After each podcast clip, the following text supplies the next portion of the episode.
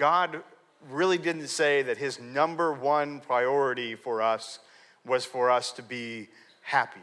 Uh, he wants us to be holy. Uh, and as a bonus, if we are holy, we will actually be happier in life. Today, I think we're going to look at one of the most common misquotes uh, from God. And people tend to drop quotes like this on us when we are at our lowest. When you are going through a difficult time, overwhelmed, stressed to the max, grief stricken, when you're thinking, I can't take any more of this, it's just too much. Uh, some of you are there now. the rest of us know exactly what that's like because that's just life. And a few of you are thinking, you know what? I just said that. And the answer is no, I do not have anything recording things in your home. Uh, but everybody knows what that's like because that's just life sometimes.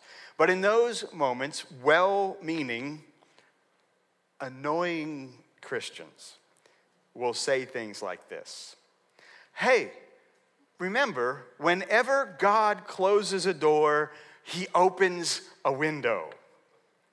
What does that even mean?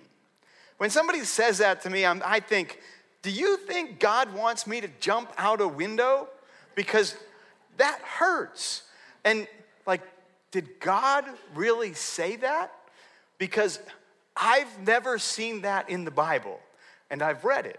Or they'll say things like, you know, God helps those who help themselves. Now, that's not in the Bible either. Uh, but what I'm pretty sure people are saying to me in that moment is that they don't think I'm pulling my own weight. in other words, I'm in trouble because it's my fault, because if I would do my part, God would do his part. Now, that's, that's a whole nother sermon. Uh, but the piece of well meaning advice that people give us when we're in a, a hard time or struggling uh, is, is this.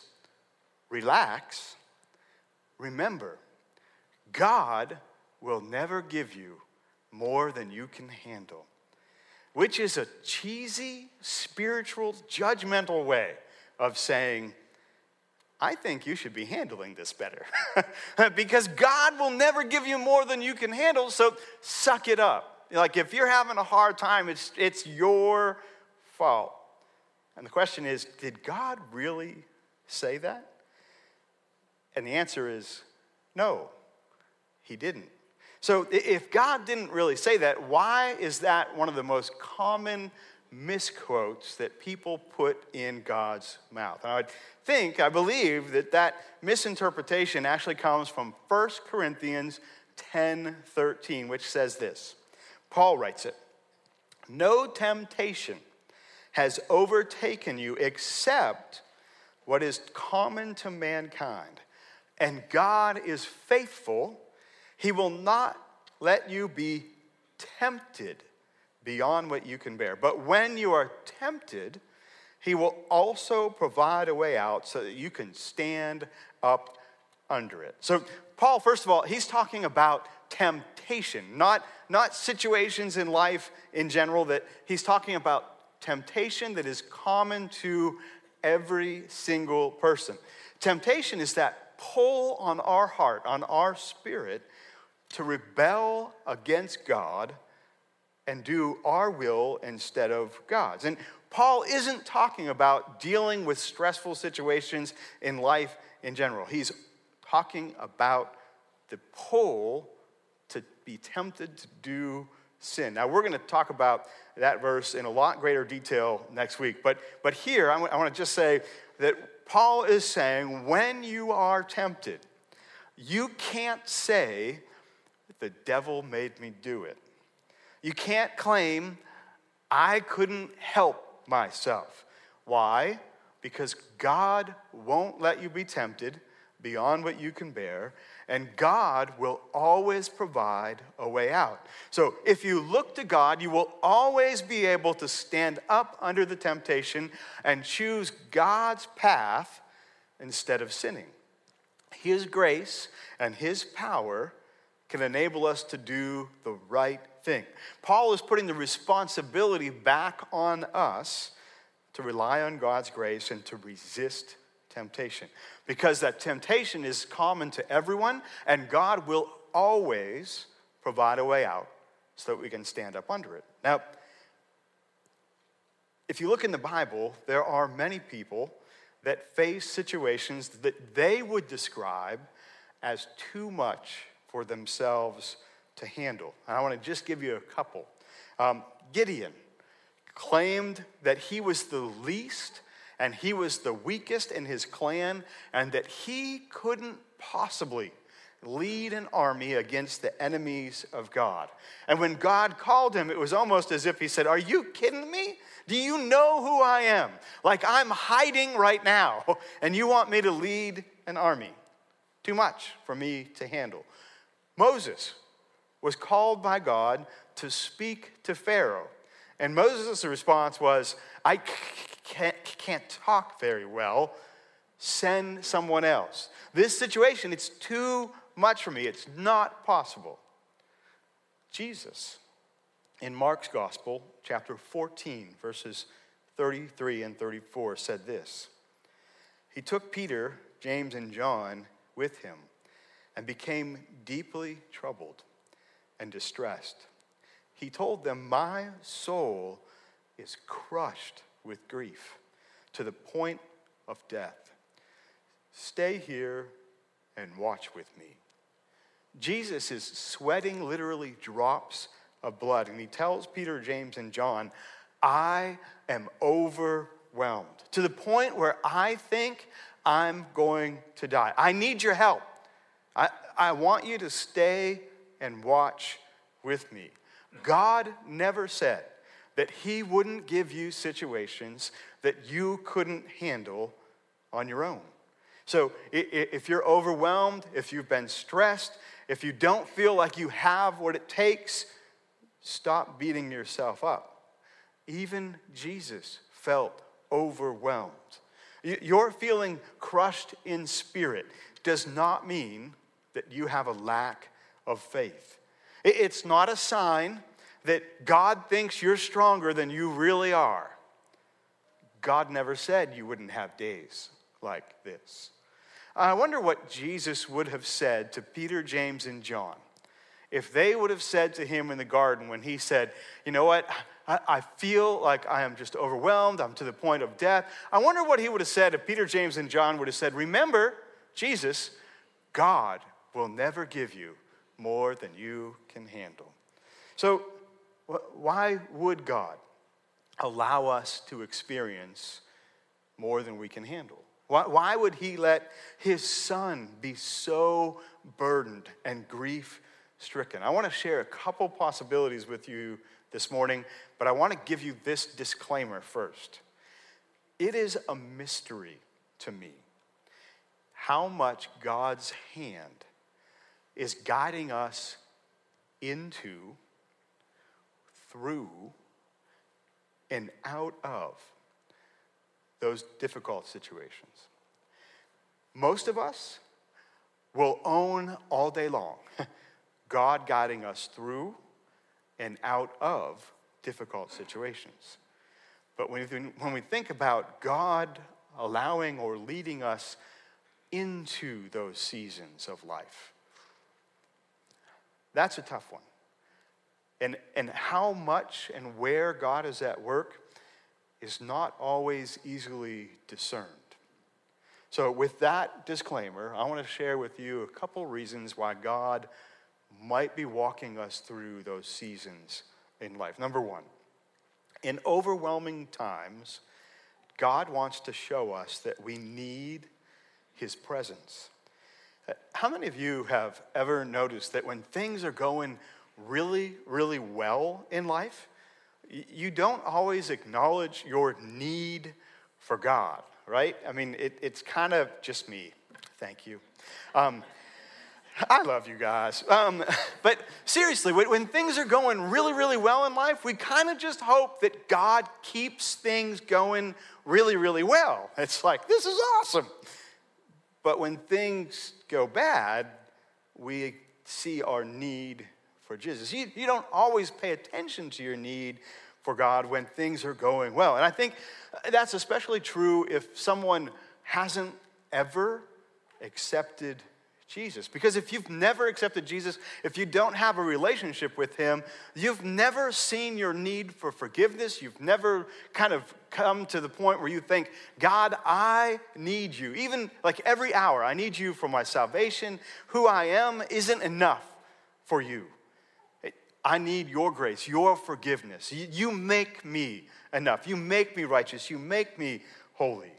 In fact, if you're not a Christian, that, that kind of relationship with God probably sounds crazy, but it's the Spirit dwelling in us that makes us righteous, that gives us that assurance that we are God's own. But even as believers, we can take our relationship with God for granted when things are going well.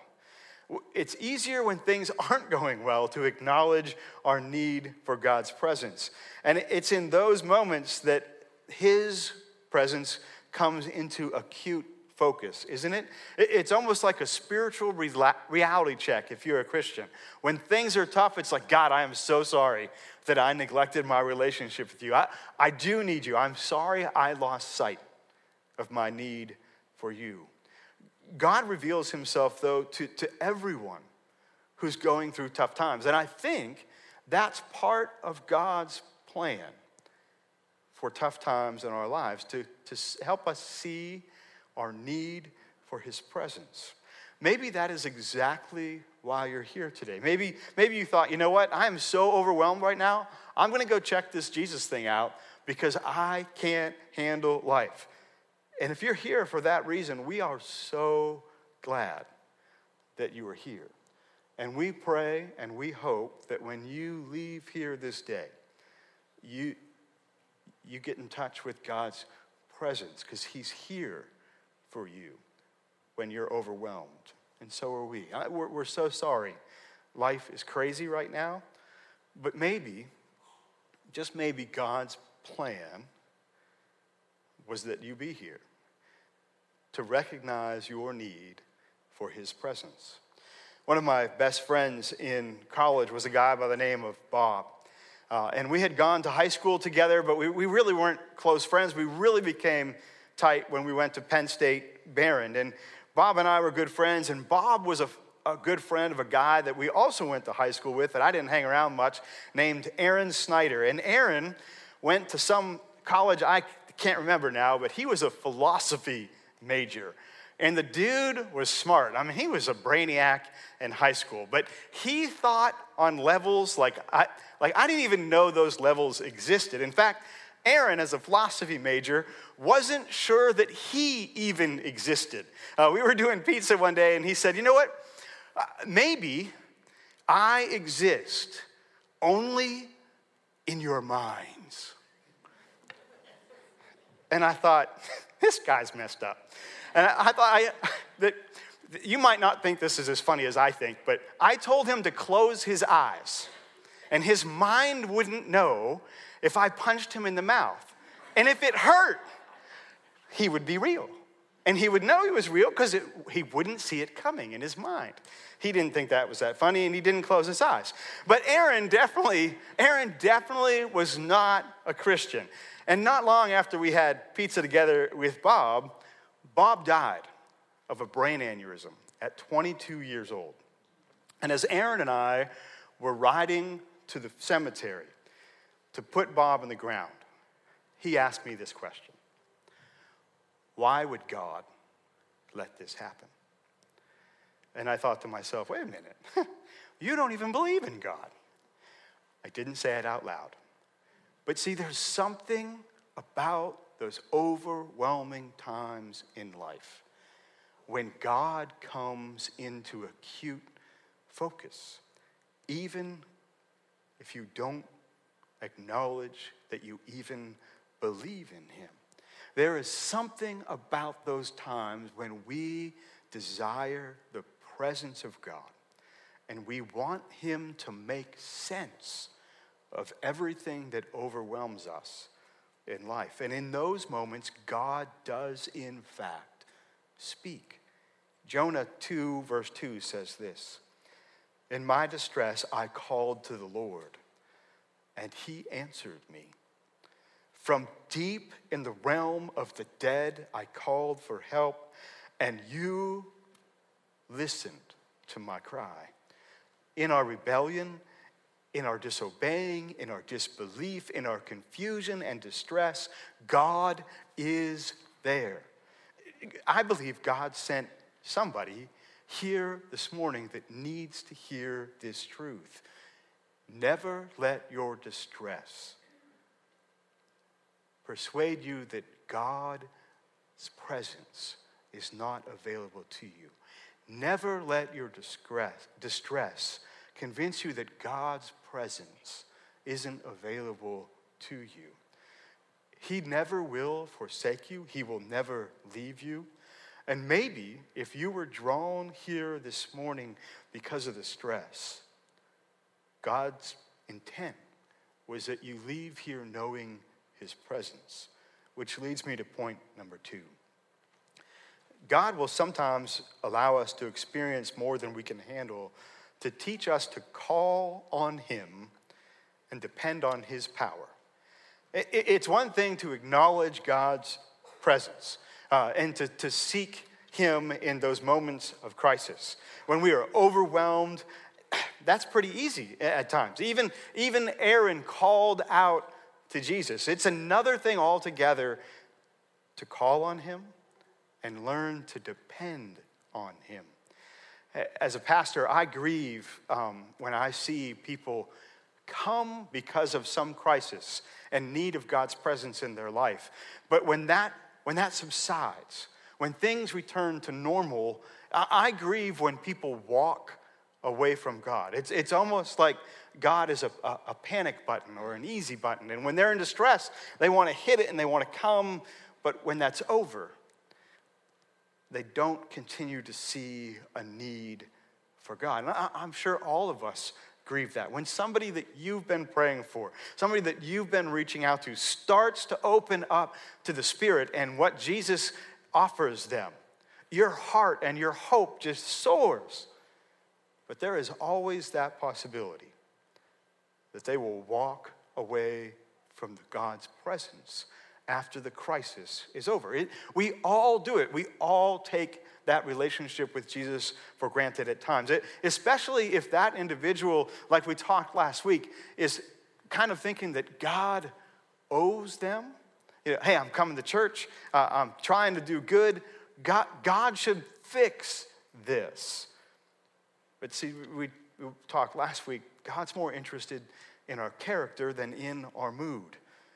The Apostle Paul went through a situation where he wrestled with this need for God, but not seeing an answer. I want to look at that. It's from Second Corinthians chapter 12. And Paul describes this, many of you are, are aware from that, of that verse, as this thorn in his flesh. And most scholars feel it was some kind of an eye problem, some kind of an eye issue. Likely from when God knocked him on his can on the road to Damascus with the bright light, and Paul was blinded temporarily. Most scholars think that Paul, even though he could see again, probably suffered some kind of lingering scar of that. Isn't that just like life? God can forgive you, but you always suffer the consequences of sin, right? There, there are sometimes scars to our rebellion.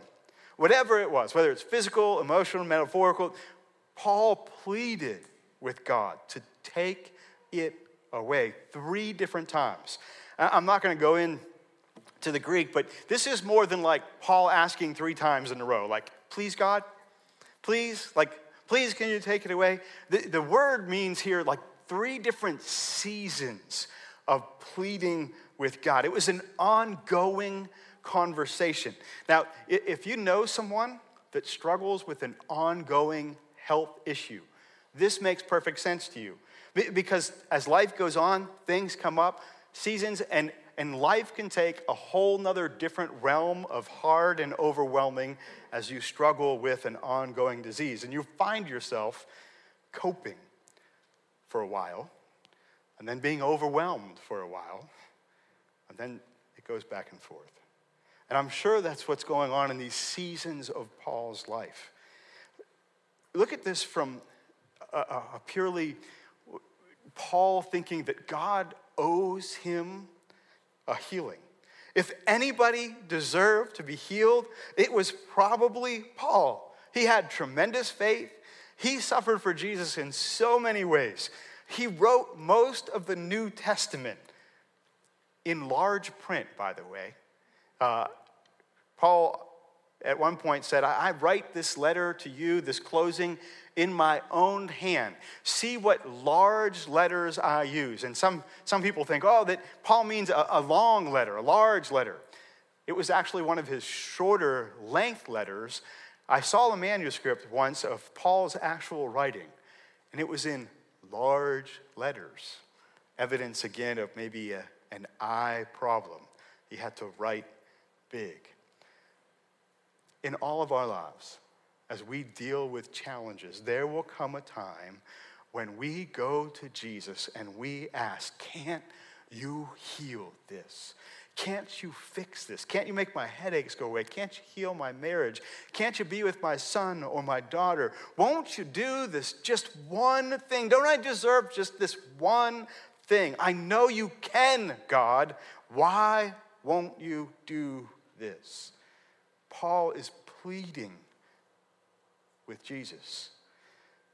Why would God allow him to have more than he could handle? Here's what God told Paul in verses 9 and 10 of chapter 12. But he said to me, My grace is sufficient for you, for my power is made per- perfect in weakness. Therefore, I will boast all the more gladly about my weaknesses, so that Christ's power may rest on me. That is why, for Christ's sake, I delight in weaknesses, in insults, in hardships, in persecutions, in difficulties. For when I am weak, then I am strong. I know this is a hard word, but I hope it ministers to your spirit in a deep, deep way. God's grace is sufficient. His power is seen in our weakness.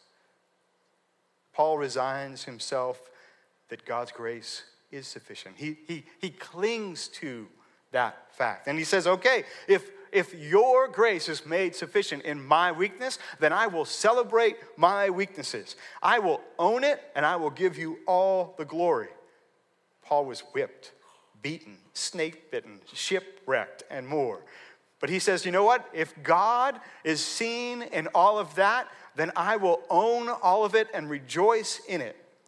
He's calling out to God in his weakness, and he's learning to depend on the power of God.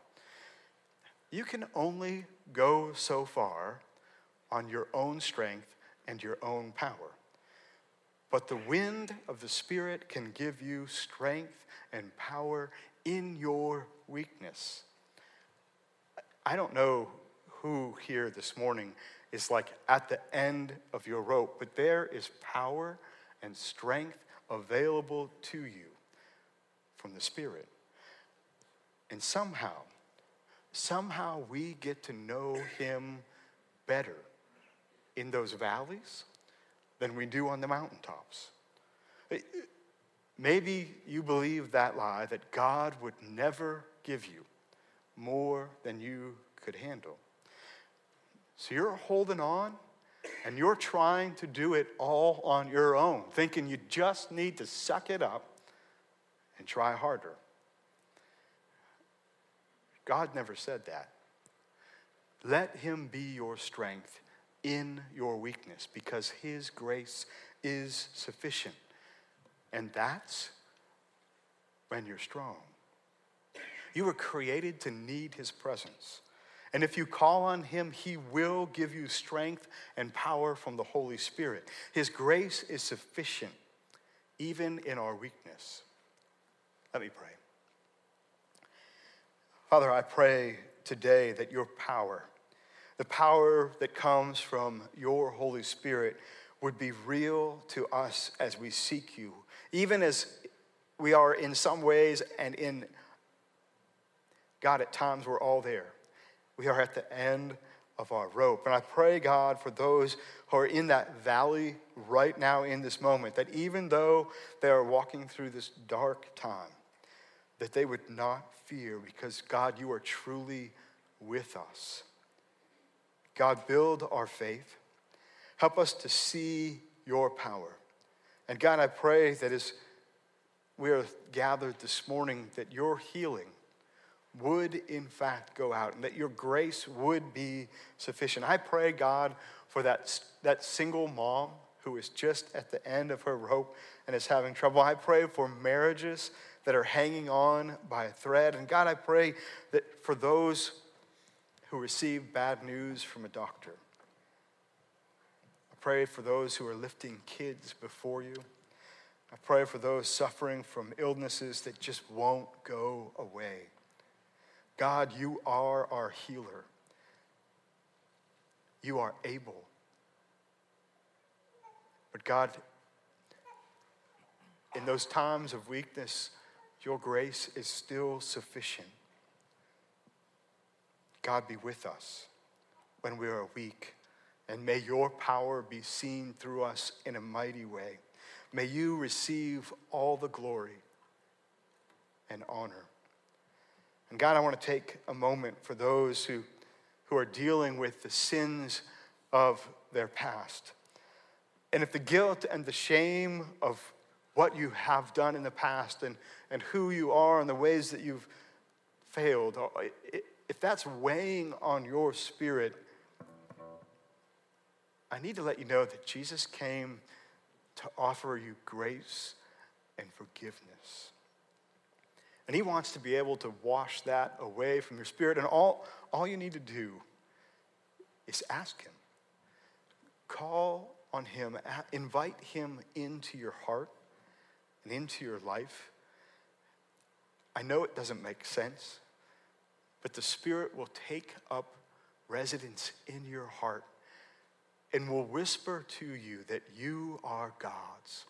And in the name of Jesus Christ, you are forgiven.